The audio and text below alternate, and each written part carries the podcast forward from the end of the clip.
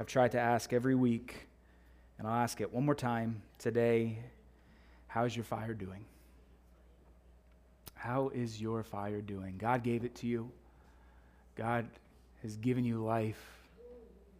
He's given you passion. He's given you His Spirit. How is it doing in your life? Are you feeding it? Are you fanning it into flame? Are you cultivating the environment for it? Um, or is it dying? Wherever you're at, I pray today that you would hopefully come to a place that you can find the resource and the desire, or in the very least, the willingness, even if the desire isn't present, to feed the fire that God has placed inside of you. Um, so, before we get started with the message today, I said that we were going to continue to embody our prayer.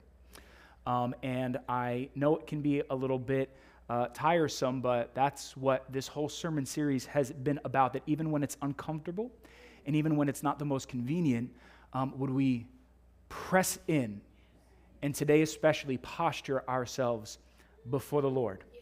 Um, so I want to invite you again today. Um, if you would, with me, kneel where you're at. You can face me if you'd like to, or turn around so that you can put your arms on your chairs to make it easier for you. Um, if it's uncomfortable, I want to invite you to do it. If you are truly physically unable, do not feel ashamed. Um, maybe just prostrate your hands before the Lord. We gave praise to God, and now today, as we're going to see in a few moments, we always have to confess before the Lord our need of Him and how off we by ourselves can go astray. There's no one righteous, no, not one.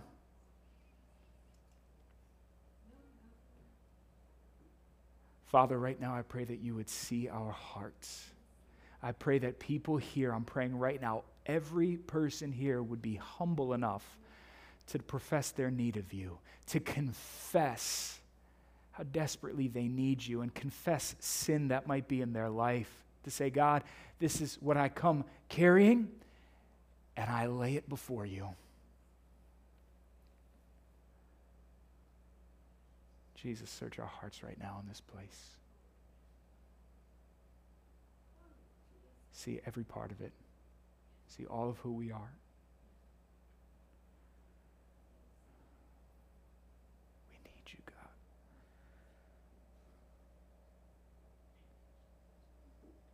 Jesus, I pray that for us to fully embrace who you are, we would be willing to fully embrace what we have done and admit how it doesn't save us, and admit how, even when we thought we were maybe at times doing what was right, if you've revealed to us that it's off, would we admit that, all right, God, I've been off, and I need you? Can I just invite everybody here to say that with your mouth right now? Just say, I need you, Lord.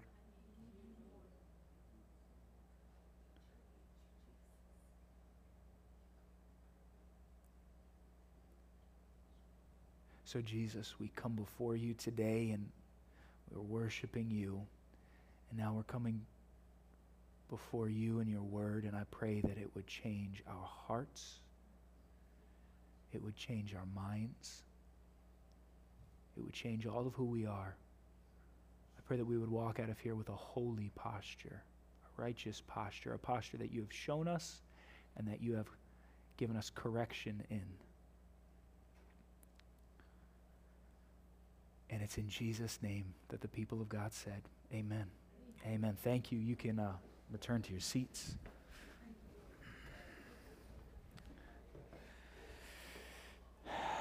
We're not Catholic, um, but there's some good to some practices. Um, and I hope that you'll see that today by the end of today's message. So, uh, the title of today's message is this For Your Glory, God not mine. For your glory, not mine. How many of you have ever said that before? To God be glory. God receive the glory, whatever it is. Not my glory, for his glory, right? Um, I knew some guys in college that always said, uh, for his glory. Um, and it started to really bother me because everything that they did, they would take selfies of them in like really good outfits and they'd be like, for his glory. I was like, dude, come on. It would bother me. Um, and while I do think that we need to be aware of what and why and how we're saying it, there is also an audacity to that sort of living that I also need to respect. Where every aspect of those guys' lives, whether they realized it or not fully, they were giving it in glory to God. And I wonder what it would look like in our lives if we would truly take every part of who we are, everything that we do, say, and think, and we dedicate it to God and to His glory. Um, and today we're going to see how Daniel really, his, his prayer is to and for the glory of God. Um, so, yesterday I uh, had to take my car to get an alignment. Um, I was driving and it had consistently got considerably worse. That as I would gain speed, the steering wheel would start to shake and the whole car would feel like it's wobbling. And sure enough, I made the uh, guess that, okay, this is usually what happens when I need an alignment. I did some work on it, never got it aligned, and I put it off for a little while. Um, but yesterday it culminated and it was like, okay, I can't even go 50 miles an hour now without it shaking.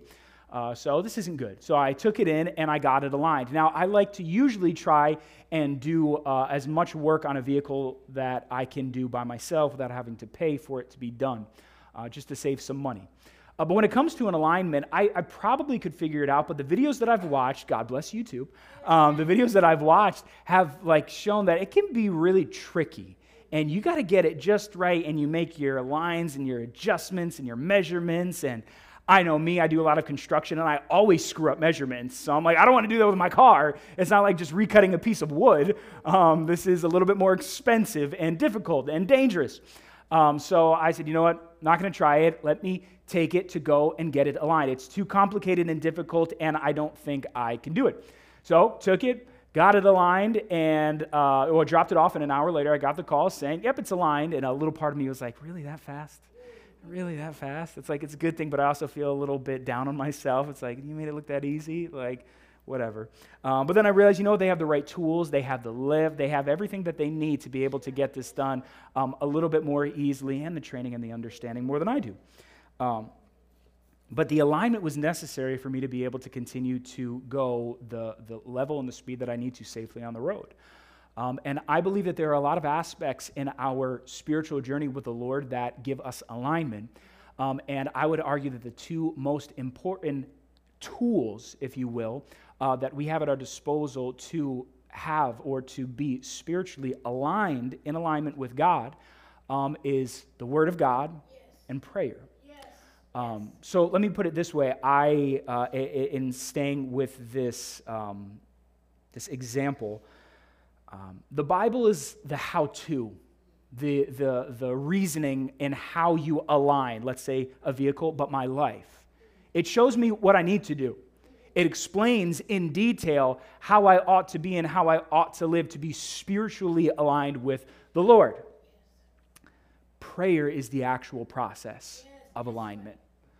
Um, not just prayer, but today, as we're focusing in on prayer, is a part of the tool set of alignment. Um, the Bible, you, you, and here's the deal you can't have one without the other. If you try and do the process of spiritual alignment without the word, you are going to be seriously misaligned. Um, and things are likely going to be worse off than they were before. Um, but if you have just the Bible, the, the understanding of how to be in alignment with God, but you have no prayer, no action, it does you no good. You're just sitting, watching, and gaining understanding without actually seeking and doing and being aligned with the Lord. So you need both. It's not either or, it's both. And today, again, we're going to see how Daniel exemplifies this in his prayer that is for the glory of God. Um, so let's jump there. We're going to be in Daniel chapter 9. The scripture will be on the screen in a moment. Um, uh, concerning the book's genre, this has been debated, but most people would say it's apocalyptic literature. Um, and really, in short, the idea of uh, the apocalypse, not I mean historically, but what that word means is it's the idea of unveiling. Um, think of drawing back a curtain and whoop, I see London, I see France. no, it can be unveiling of anything. Um, when a curtain is covering something, like at a car show, they might put a curtain over to block the show of vehicles, then they draw back the curtain, and ah, wow, you see the beauty of what has been behind the curtain. The idea of apocalypse is unveiling or revealing something. It's not just about the end times, though clearly that's what the Bible is primarily focused on in books like Daniel and Revelation. Today, we're going to look specifically at Daniel's unveiling of his prayer life. So, in other words, we're going to get a behind the scenes look at how a prophet, a man of God who was in exile to a foreign nation in captivity, how he prayed. Um, and that might be very relevant for some of us because when we think of believers in biblical times, Babylon, and we try and make the modern day illustration uh, to equate what does that look like for us. The idea of being in Babylon is being in a land and in a place and surrounded by a people that do not adhere to God as the one true God and his ways as the ways that you're to follow. And I'm sure that we all might be able to relate to that. Um, even if it says on the coin, in God we trust, and one nation under God, I'm going to be one to say that this is not a God nation. Um, it might have been founded on it, but today, when we look around, we're surrounded by leaders and figures who are not seeking God's will and God's way above all else. And I'm simply saying that's the landscape that we find ourselves in today. So, to a degree, we can say, okay, um, then what Daniel has to say is going to be very applicable for me because he was in somewhat of a similar situation, though for Daniel it was undisputedly worse. Um, so let's pick up in Daniel chapter 9. This is a prayer of Daniel, and it goes to the 19th verse of this chapter. Um, and we're not going to read all of it, but we're going to go through a couple little sections. So the first two verses say this In the first year of Darius, son of Xerxes, a Mede by descent, who was made ruler over the Babylonian kingdom, in the first year of his reign, I, Daniel, understood from the scriptures according to the word the Lord, according to the word of the Lord given to Jeremiah the prophet, that the desolation of Jerusalem would last 70 years. Okay, so quickly, the Israelites had been led off in captivity by the Babylonians. King Nebuchadnezzar was the guy. You might remember that name from Sunday school or scripture studies. Um, that was the dude who led them off into captivity. So they're in Babylon under Babylonian rule. But at a point in history, the Medo Persians under King Darius and King Cyrus came and they sieged Nebuchadnezzar and the entire city of Babylon. And right under their noses, they were able to slip into the city by digging a trench under a river that surrounded the city of Babylon and overthrew the Babylonians. And now the Medo Persians are the rulers who have now acquired all of the provisions and the peoples that were once the Babylonians, which included the people of Israel. At this point in time, it had been nearly 70 years from the transition of power. Some authors and scholars debate it had been 67 years from the time Nebuchadnezzar led the Israelites off in captivity to the land of Babylon, Babylon, Babylon, Babylon, Babylon from Jerusalem. It had been nearly 70 years. The prophet Jeremiah, during the siege of Jerusalem, where Nebuchadnezzar was trying to overthrow them and take them captive, which we know he eventually was successful in, the prophet Jeremiah received a word from the Lord. And you read it, and it's a long word, and it's a weighty word. But let me read for you a, a portion that you are probably very familiar with. In fact, it's the very portion that Daniel is referring to as he said he looked to Scripture and accounted for the timing in history based on the word of the Lord given to Jeremiah the prophet. Jeremiah chapter 29, starting in the 10th verse. This is what the Lord says When 70 years are completed for Babylon, I will come to you and fulfill my good promise to bring you back to this place. For I know the plans I have for you, declares the Lord plans to prosper you and not to harm you, plans to give you hope and a future. Then you will call on me and come and pray to me, and I will listen to you.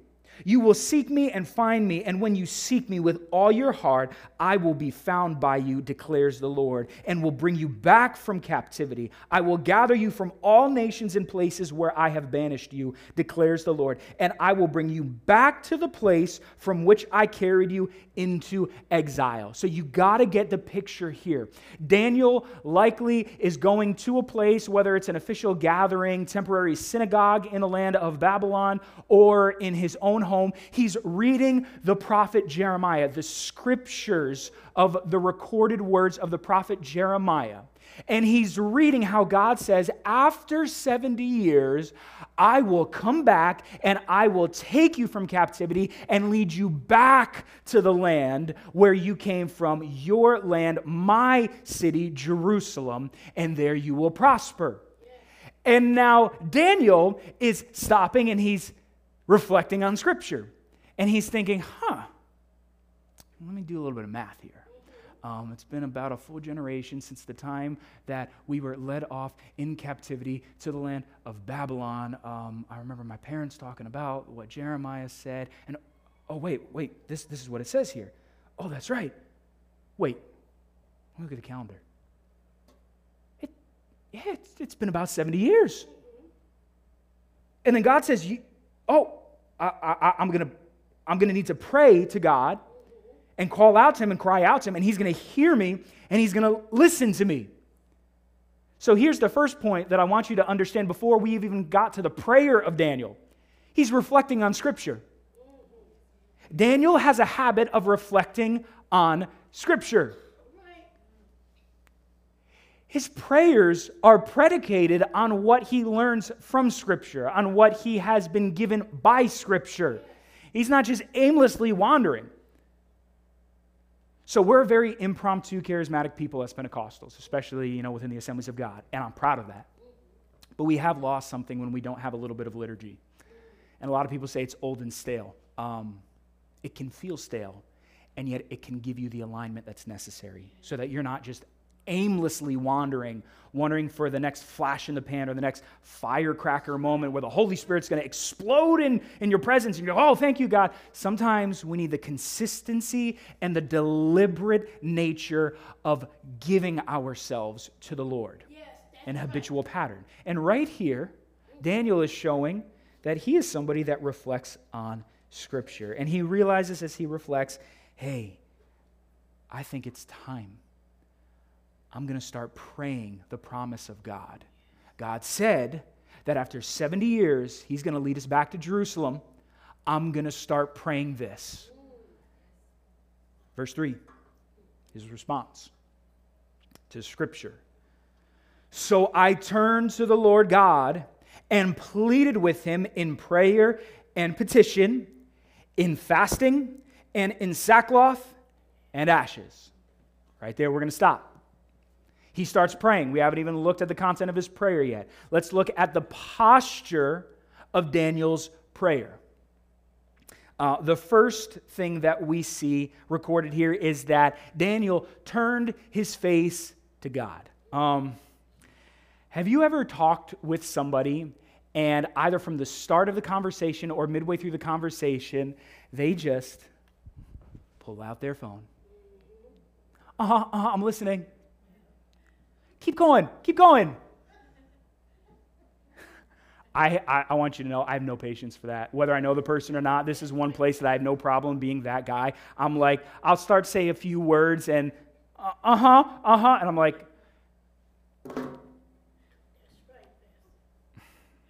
I hate it. I hate it so much. It's, it's, a personal thing with me, but I don't think anybody here could say that you like it. You might be more tolerable of it, um, and you might lessen the judgment that you have with others because you're just as bad as them. And you're like, oh, it's no big deal. Don't be mad at them. You're worse than them. Of course, you're going to say that. You get this idea that you don't have the full attention of the person in the moment. They're trying to tell you, my attention's on you, but clearly, literally, physically, their attention is not on you. And you know that they might be trying to listen to what you're saying, but other stuff is going on in their mind. At the end of the day, their full attention is not on you, and you feel it. Daniel says, I read the word of the Lord, and what did I do? I stopped and I turned my face towards God. My full attention was on him in this moment. I heard the word of the Lord, and now, God, you have my attention. Here I go. Now, this isn't the first time that we see Daniel literally turn his face towards God and his posture towards God. You go back to Daniel chapter 6, the famous story of Daniel in the lion's den. And it says that Daniel was great in all of the land as one of the advisors to the king of the Medo Persians at this point. And there were a lot of other advisors that got jealous of him and they contrived and they connived into how they can get Daniel to go away. And they stopped and they thought about his whole life and they literally said to themselves, We cannot find any fault in this man to bring the law against him, to get him imprisoned or killed, to get him out of our hair. Um, so here's what we're going to have to do we're going to have to use his honor and his worship of his God against him. They literally say that. And so they go to the king and they say, Hey, king, we have a great idea. For the next, I think it's 30 days, might be 60 days. Um, for the next period of time, um, we think that you should make a decree to all the land that for this set amount of time, nobody can pray to anybody but you. Nobody but you. And he thought, huh, great idea. Let's do that. And so the king sends out a decree that nobody is to pray to any God of any sort other than to him. The scripture, I love it. Go and read Daniel 6. It literally says Daniel heard the decree and he immediately goes home to an upper room where there are windows and he kneels down on the ground and he faces himself towards Jerusalem and he prays morning, noon, and night for all to see. I love this. Daniel's like, this isn't the first time I've been around the block. You remember Nebuchadnezzar and his big old golden statue that he wanted everybody to bow to? And Shadrach, Meshach, and Abednego, they didn't do it. We've been here before. So you all are not going to scare me with your tactics. I am going to continue to pray to God. And it's believed that chapter 9 took place before chapter 6, and he had all of this idea of the prophecy of Jeremiah at this point. And he goes, They want me to stop turning my face towards God. They want me to forget about God. They want to do away with me, but I'm not going to. And in full sight of everybody around him, three times a day, he faces Jerusalem and he prays to God. Um, he goes on and he says he would fast, or he started to fast in chapter 9, and he put on sackcloth. So there's this idea of grief and mourning uh, with the sackcloth and the ashes, and this idea of quite literal deprivation of sustenance, food and likely water for a period of time that he puts his body through. It's uncomfortable. So here you have this man kneeling three times a day. For some of us, it's really hard to do that. Um, but he's doing it, and who knows how long he's doing it. He's doing it unashamedly, knowing that he's going to have persecution from people around him. And he fasts. He's starving his body, not comfortable. And he's putting himself into a posture of mourning. Not pretty, not exciting, not jovial, not, yeah, God, you're good, come and save us. Mourning. He's putting himself through this three times a day. Um, let me pause here and say this. Um, there are two extremes for prayer that I'll, I'll just throw out here right now that I can think of. Um, number one, I would call this vain external works. Vain external works. I think this is a lot of what Jesus accuses the Pharisees of that they're whitewashed tombs, um, that they, they present a certain way. There are uh, a, a, sect of monks in the Philippines to this day that they honor God um, by not to the point of death, but they crucify themselves during Easter. I think that's a bit too far. I think that's a little bit much. Um, but ultimately, it's why are you doing this? Is it because maybe for some of those monks, they think, I have to do this in order to be saved by God? It's vain external works. Or like Pharisees, I'm going to present a certain way to show everybody that I am, but inside I'm a totally different person. Vain external works. Um, they could come in different shapes and sizes. Um, I don't believe at all that's what Daniel is using as he prays here. It's not his motivation. The other extreme is what I will call imaginary spiritualization. Um, this idea that I just contrive all of these ideas in my head about who God is, it's very impromptu, it's very ethereal, it's very hippie, it's very, you know, just go with it, like idea. Um, and maybe even something that we teach our kids, like, Close your eyes, bow your heads, think really hard about that whitewashed Jesus with that perfect beard and mustache and that long flowing hair and the, the radiating lights. And we're, we're trying to imagine it all right here to, to, to come up with this picture that would just fit us and make us feel comfortable and, and whole and good inside. That's imaginary spiritualization. That's our idea. That's kind of just, it, again, it's imagined, it's up here. Um, I think we have to go somewhere in the middle. I think um, the middle balances both of these. Um, it takes the good from both of them and marries them together. Um, let me put it for you this way We are physical beings created by God with a body, but God has also created us as spirit beings with a soul. I don't know what that looks like. I can't scientifically prove that to you, um, but I know from His Word and, and who God is, as talked about in His Word, that that's who I am. I am a being created body and spirit by God. Um, now, think about it this way. Um, our bodies are so important in our worship of God, in our living for God. Uh, think about it this way God created us with bodies, right? In the beginning, He created he created us, male and female, from the dust, from the rib. There's really nothing that's talked about how He formulated the spirit. He's talking about the body right there. This is very important to God and how He formed us in His image. Um, jump to the New Testament. Jesus comes how? In the flesh, takes on bodily form, and lives a perfect, sinless life in the flesh, and then dies with His body for us. It's His body. What happens when Jesus' imminent return happens and he comes and resurrects us? What's going to happen? We're going to be given glorified bodies. Yes. So there's something about the body in God's ultimate design that is so important that we cannot separate from the reality of our spirituality and our relationship with Him, our connection with Him.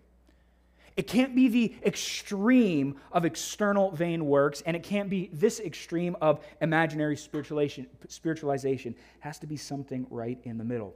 Let me give you a little bit more. Paul says in Romans 6 12 through 13, Therefore, do not let sin reign in your mortal bodies, the thing that ceases, the thing that dies so that you obey its evil desires. Do not offer any part of yourself to sin as an instrument of wickedness, but rather offer yourselves, he's still talking about the body, to God as those who have been brought from death to life, and offer every part of yourself to him as an instrument of righteousness.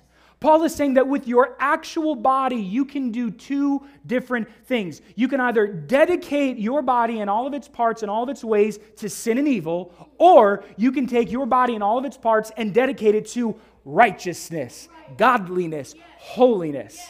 It's either or. You, you, choose. But he's saying this is done with the body. It's not just something contrived in the mind. You do it with your flesh. He goes on in chapter 12, verse 1. I read this for you before. I urge you, brothers and sisters, in view of God's mercy, to offer your bodies as a living sacrifice, holy and pleasing to God. This is your true and proper worship. So here's the point that I'm trying to get out here. Based on Daniel and the whole of Scripture, there is this idea of embodied prayer. Not just imaginary, theologically materialized versions of things that are. whatever that is. And not just, I, I, I, gotta, I gotta prove to people by the outward works. No, it's, it's this idea of embodied prayer that we see Daniel doing. Daniel, morning, noon, and night, getting down on his knees for all to see, crying out to God, petitioning to God, fasting in prayer, covering himself with ashes and sackcloth on his head. It's so visceral, it's so real, it's what he's using his body for. So let me put it to you this way. Embodied prayer turns concepts into reality. It's going from just a thought about what is, or even a reflection on what is from God's word, and putting it and making it a reality. You can get really philosophical with this, and some people will say, Well, I think it, therefore it is. And I'm like, No, not, I don't, I don't think that's the case based on anything that I see or even experience as a human being. It's, it's not what I do with what I think and imagine and understand and reflect upon. Embodied prayer turns concept into reality. Let me put it for you this way it's the soul crying out through the flesh the way that it ought to. Spirit filled, crying out through the flesh. Okay, one more time, let's go back to Daniel. Think about it. He is literally posturing himself towards Jerusalem. He is turning his face towards God, looking at Jerusalem three times a day, praying. The promise of God to return the people to Jerusalem was not just an idea in Daniel's head. He didn't just read about it and reflect upon it in Jeremiah. He says, oh, You're going to bring us back to Jerusalem. I'm going to posture myself towards Jerusalem because that's where we're going. That's where you said you're going to bring us. That's your plan for us. So I fix my face and my posture towards that I literally put my body in that position. It wasn't just an idea. Nope. Despite the law prohibiting him from prayer, he got down on his knees every day and faced the city of God in prayer.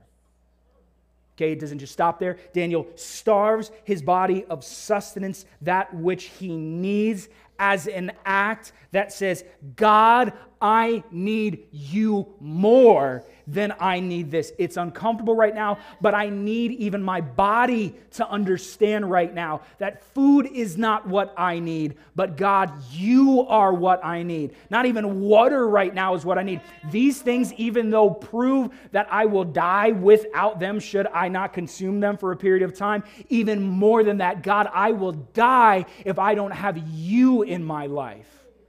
You are more important than even food and sustenance itself.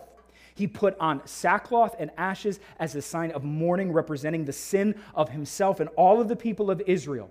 Here's the deal it wasn't just this internalized thought of, God, I'm sorry. It was an outward expression to God of his sorrow. He, he's not just screwed up, it's God. God, I come before you on my knees in mourning and filled with sorrow, with this sackcloth on my head covered in ashes. Because, God, I have been wrong, and I have wronged you, and I have been faithless, and we as a people have been faithless. And He's doing it in the sight of all the people. He wants them to see this. Okay, let's get now to his prayer.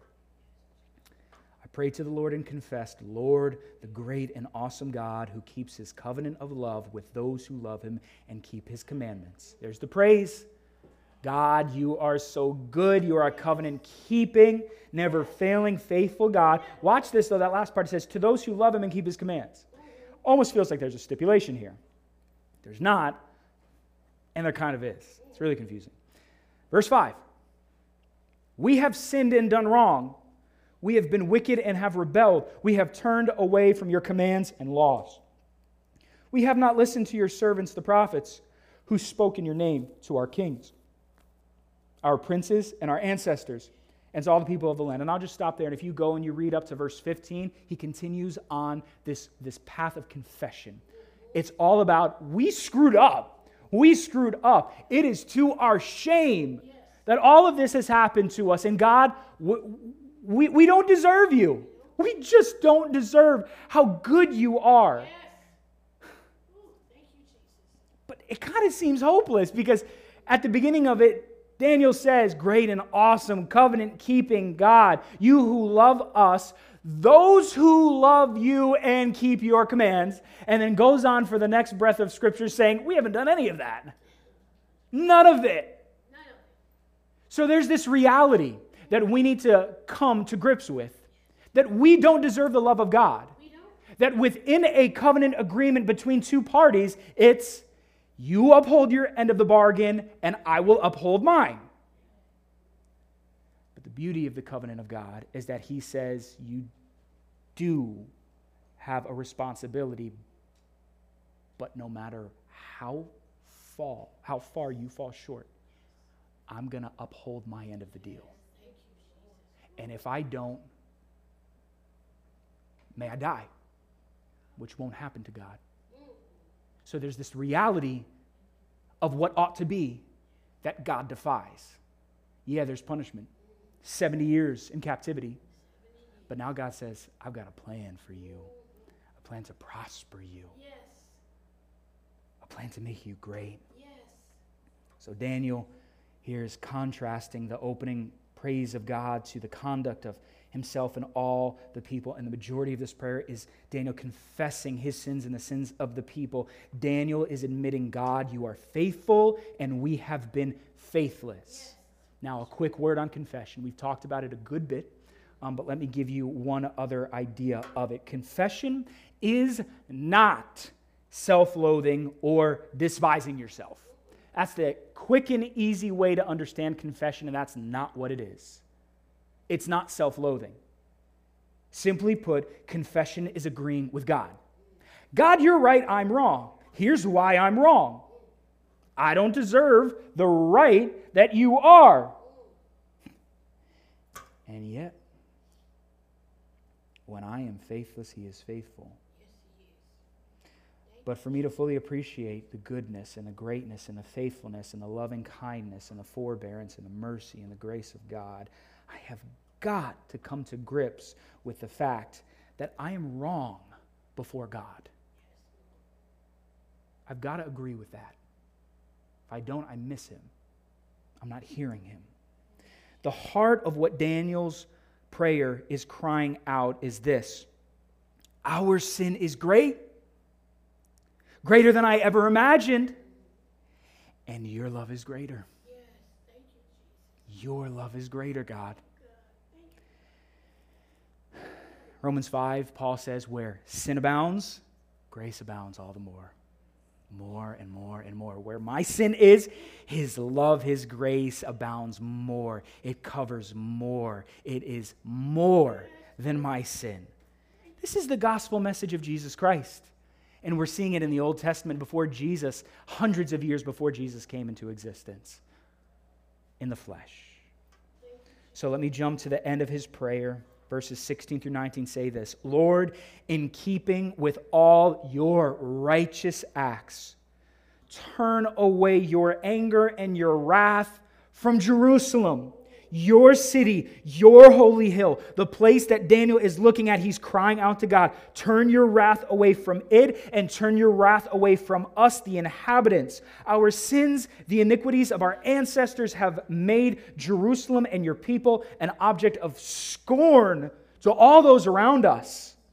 Now, our God, hear the prayers and petitions of your servant. For your sake, Lord, Look with favor on your desolate sanctuary. Give ear, our God, and hear. Open your eyes and see the desolation of the city that bears your name. This, this one really blows my mind. It's this phrase right here that I was just in shock about. We do not make requests of you because we are righteous, but because of your great mercy. Watch this. Lord, listen. Lord, forgive. Lord, hear our hear and act. For your sake, my God, do not delay, because your city and your people bear your name. th- this one really gets me. Like, I don't know what to do with this for myself. I really don't know what to do with this because here's the deal Daniel is saying, God, here's my petition, even though I don't deserve it, and you are so worthy that you'll still come and do it because that's who you are. Come and deliver your people. Yes. But not for our sake. Yours. Slaves in captivity, not for us. The plans and the provisions of prosperity that you prophesied about long ago through Jeremiah, not for us. The provision that will come, the, the money that will come, the, the harvest, the crops, the produce, the families that will grow, all of that, it's not for us. It's for your glory. It's for your name's sake. Here is a man in captivity who has received such favor and rose through the ranks to be an advisor to the king himself. He says, None of this is for me.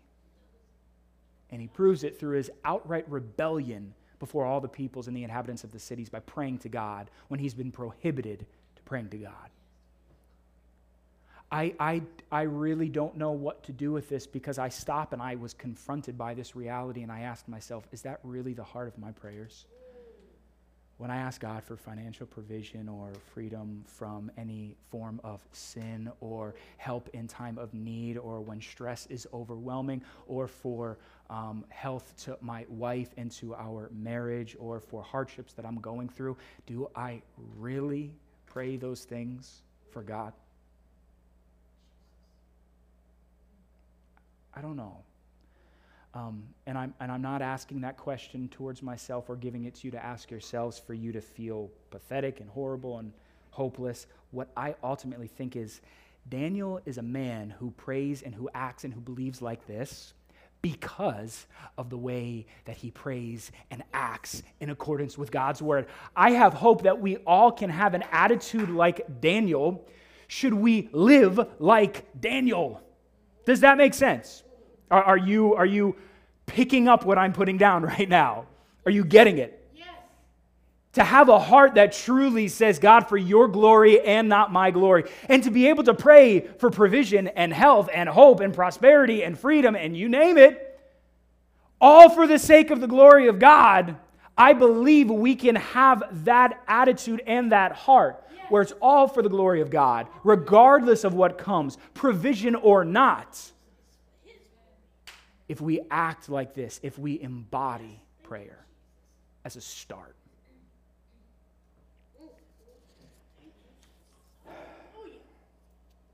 So here's where we're going to conclude. And then we're just going to spend a moment on our knees in prayer. A moment. I'm not going to read it. I would encourage you to go on and read it. I love it. Immediately following the conclusion of this prayer. Now I got to read it. It's not going to be on the. It's such a good scripture. It's such a good scripture. Hold on. Hold on. Bear with me. Daniel chapter 9, jumping down to verse 20. Here we go. It literally is Gabriel's message about the anointed one. Verse 20, Daniel speaking. I went on praying and confessing my sin and the sin of the people, pleading with the Lord God for Jerusalem, his holy mountain. I'm still praying.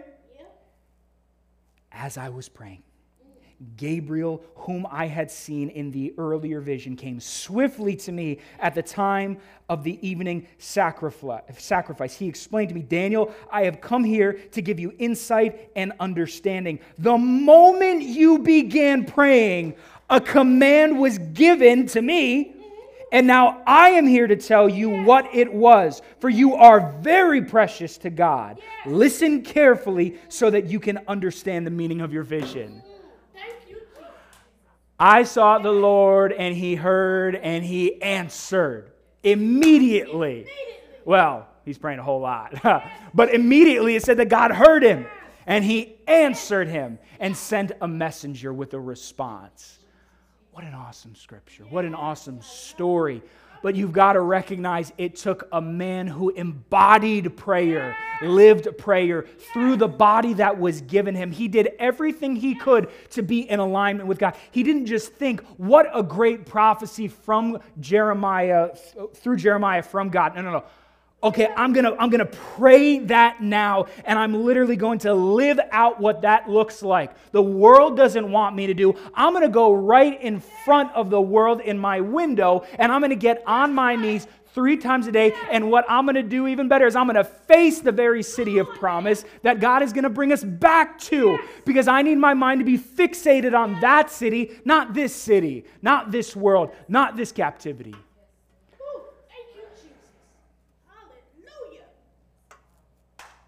This is the way Daniel prayed.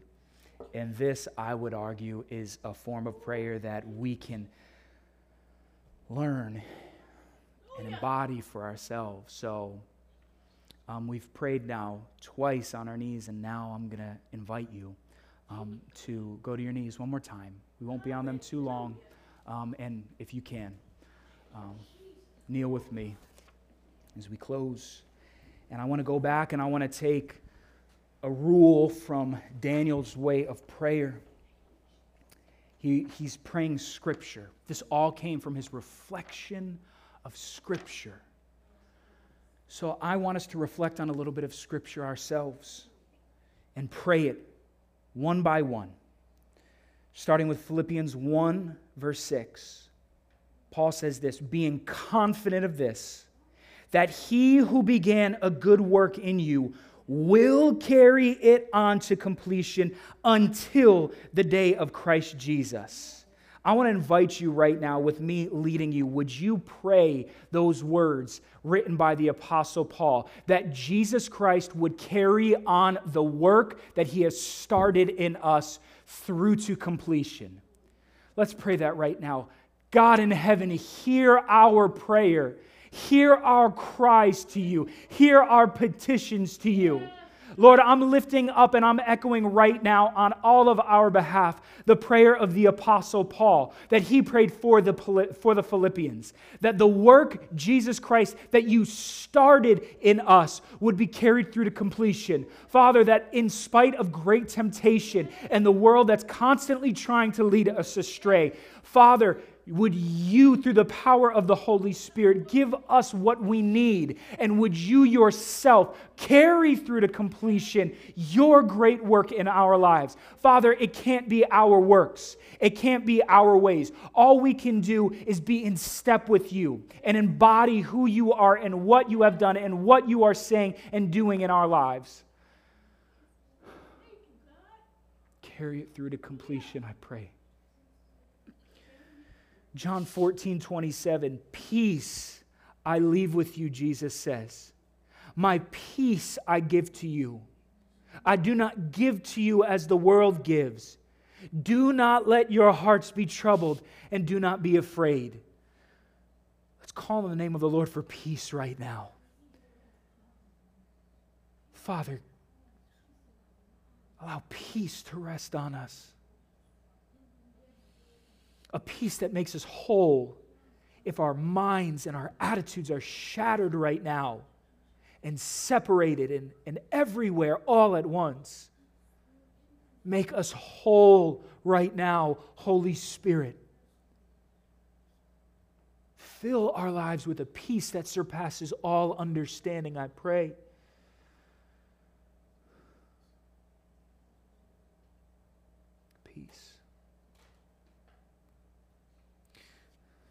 Psalm 23, simply the opening words The Lord is my shepherd, I shall not want.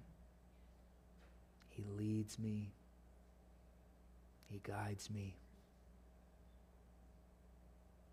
no matter where I go, I will fear no evil, for His rod and His staff, they comfort me. The Lord is my shepherd. Shepherd, we call on you right now. We call on you, lead us. Guide us. Keep us away from paths of destruction and lead us towards streams of living water. Lead us to green pastures. Lead us to place of provision, of life, of completion, of wholeness, of righteousness, of sanctity, of purity. Lead us. When our enemies surround us, defend us. Let your rod and your staff bring comfort to us. Let us not fear any evil, knowing that you are great and our good shepherd. Go before us and you protect us.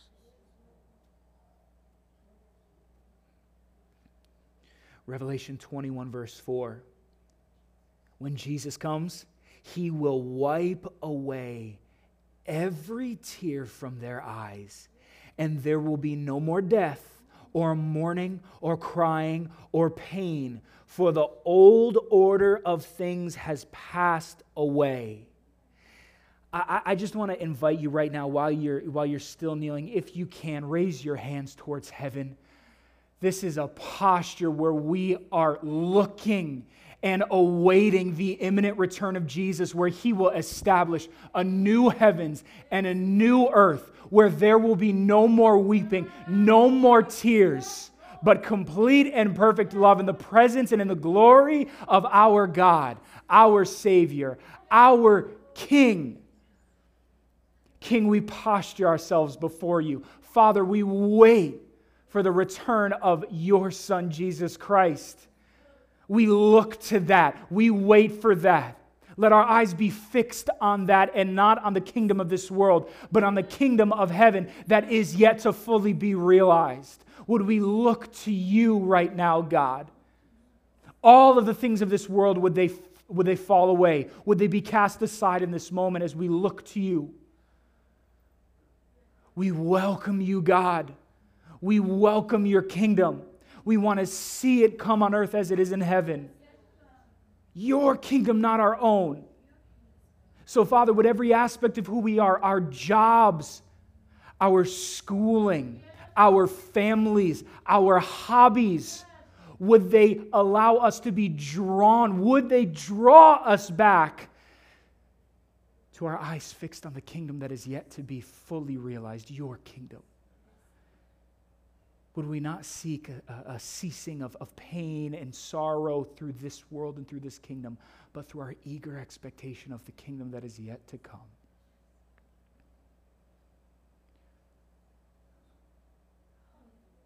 I want to invite you now, stand with me on your feet as we say one more prayer together.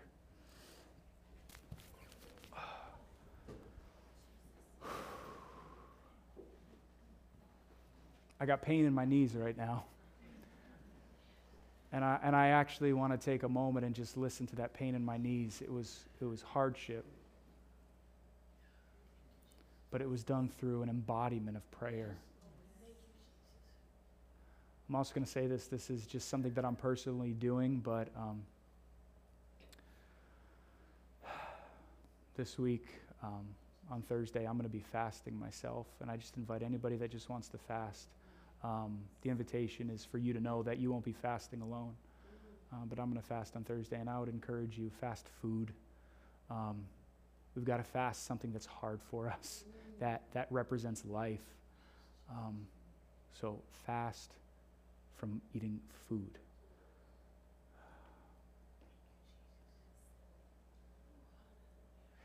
Jesus, this word that we've pondered that we've acted out and that we've, we've acted on through the life of your servant Daniel is, is just a foreshadowing of you. That we're praying as Daniel did for your coming and for us to be brought to you in your kingdom that Jerusalem represents. That we would prosper with you. That we would live in the plans and the purposes of you, Almighty God. Lord, search our hearts. If there's anything that has drawn us to this world and has tethered us to this world, so that when decrees go out and we're ashamed to embody prayer, that we're ashamed to call on your name, that we're ashamed to posture ourselves towards your kingdom, if there's anything that has tethered us to this world and has separated us from you, would you call it out right now in our lives? Call out those things, those practices, those hobbies, those jobs, those mindsets, those attitudes that are tethering us to this world. Call them out right now. Would we be confronted with the reality of the wickedness of this world that we might be covered in? Would we say, You're right, God? You are right. I'm wrong. You're right. And Lord, as we do so, I know, I know you are just to forgive us, to heal us, to hear us, and to act on our behalves. For your glory, God, we live for you. Help us to learn that. God, thank you for my church family. Thank you for my brothers and sisters that are here. Thank you for this day that you have given us to embody worship, to embody acts of, of, of, of thankfulness to you, God, that we're here in body, present, and, and in spirit. So, Lord, would you be glorified? Would you be praised? And it's in the name of Jesus that we all agree together and said, Amen. Amen. Amen. You want to give God praise? Yeah, come on. Amen. Hallelujah. Jesus, Father, hear the praises of your people in this place. And would you be well pleased with our voices, with our hands, with our claps, with our standing in the joy of salvation? Be praised above all else. And everybody said one more time, Amen, amen, amen. God bless you. Uh, hopefully, we'll see you Wednesday one more time as we finish praying together.